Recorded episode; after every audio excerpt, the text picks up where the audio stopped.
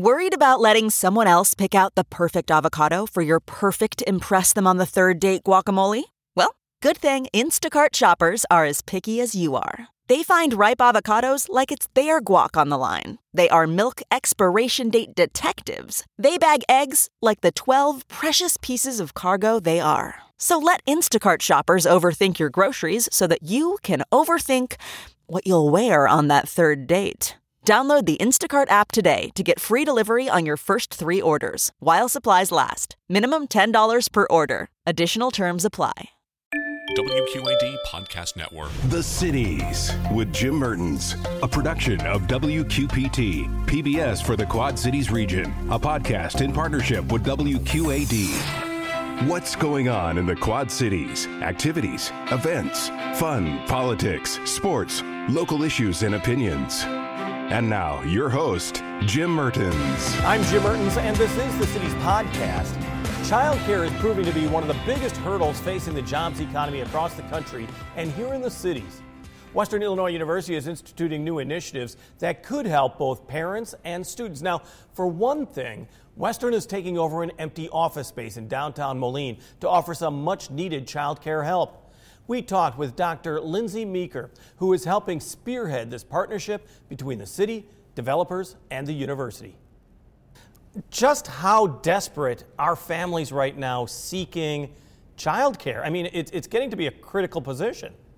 We know that nationwide, um, the number one reason families are citing is the inability to get back into the workforce following the pandemic is is just I mean, it's the number one. It's childcare. We can't go back to work because we don't have childcare for our children, especially um, infant to toddler range is extremely difficult um, because even places that have four-year-old preschool a lot of times don't have those birth to three options in the way that are necessary for people to get back to work.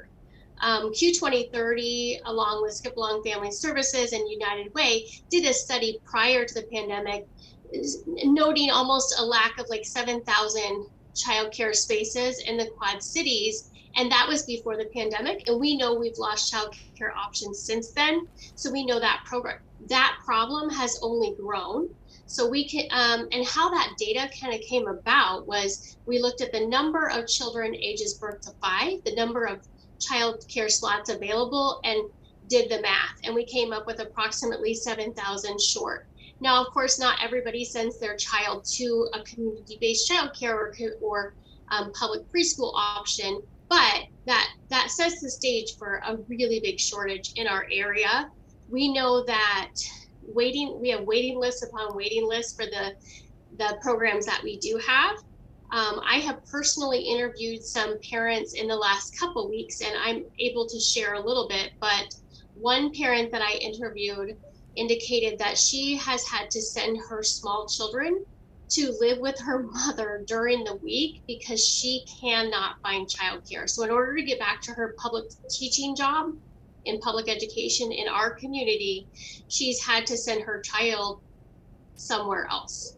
And that's with a parent. So she has that option, but I think that gives us a picture of how desperate the situation kind of is right now. And it's being recognized by Western Illinois University in a number of different initiatives, one being announced just uh, uh, recently, the expansion into the enterprise lofts uh, in the heart of Moline. That's what's got you really excited right now, among other things. Why is that so important?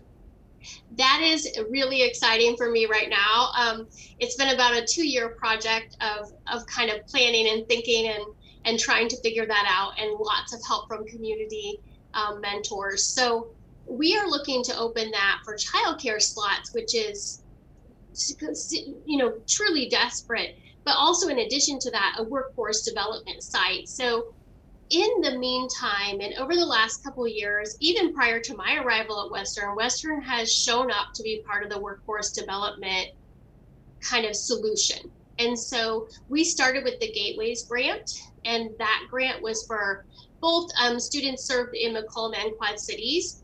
And what that grant did was allow work um, early childhood workforce to be able to come back to school to grow their degree pathway um, so that they could reach teacher certification.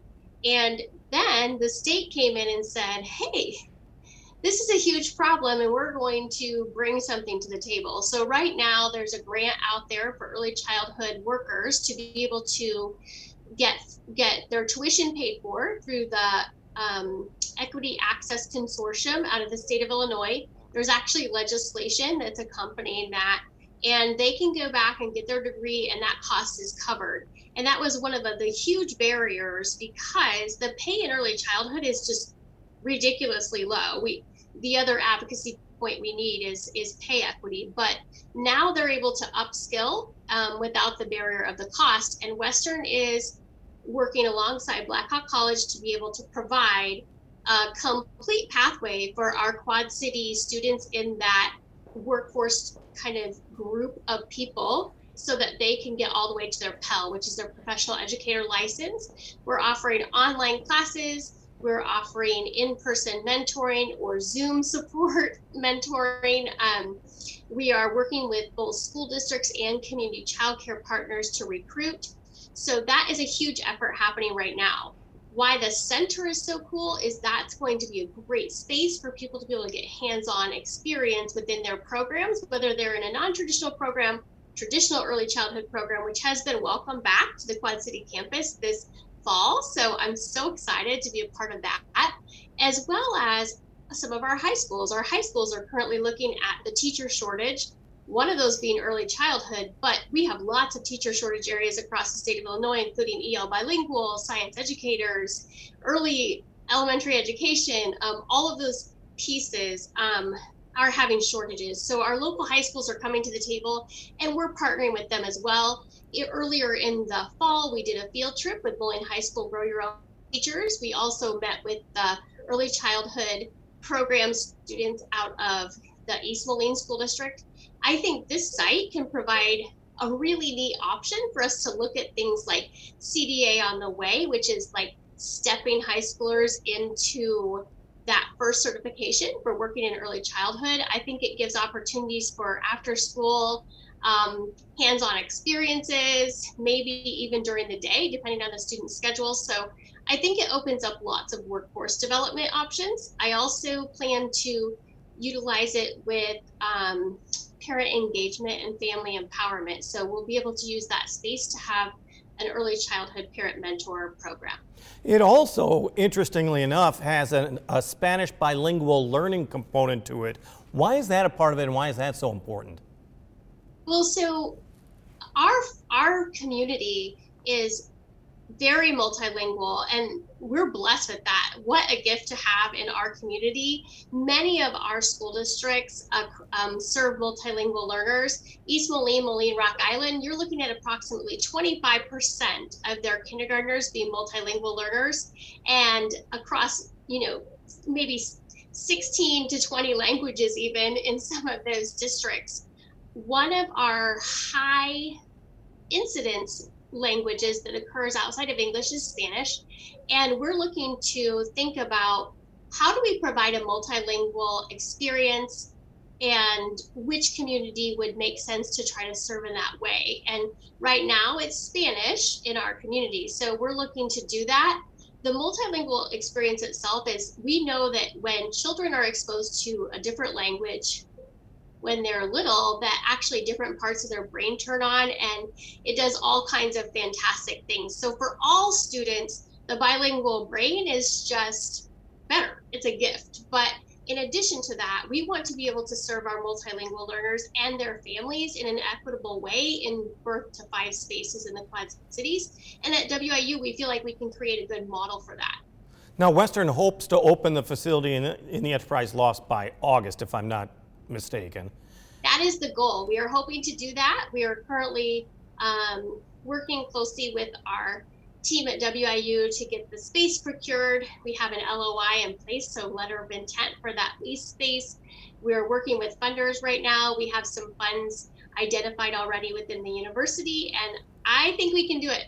Well, are you seeing are you seeing parents actually already contacting you saying, we, "I got to get in"? Parent, we do have after after kind of um, some of the media pieces came out we of course do have parents asking that question. And as soon as we have um, the ability to have a wait list or sign up we will. It is important for us to note that we're really looking to partner closely with organizations that can help us make this space accessible. So we definitely want to look at child care assistance program um, pieces like that because we know that the demographic hit most critically during the pandemic was our linguistically, culturally, and income diverse families. So we will be making that a priority in enrollment, and that's really important to us to serve that community.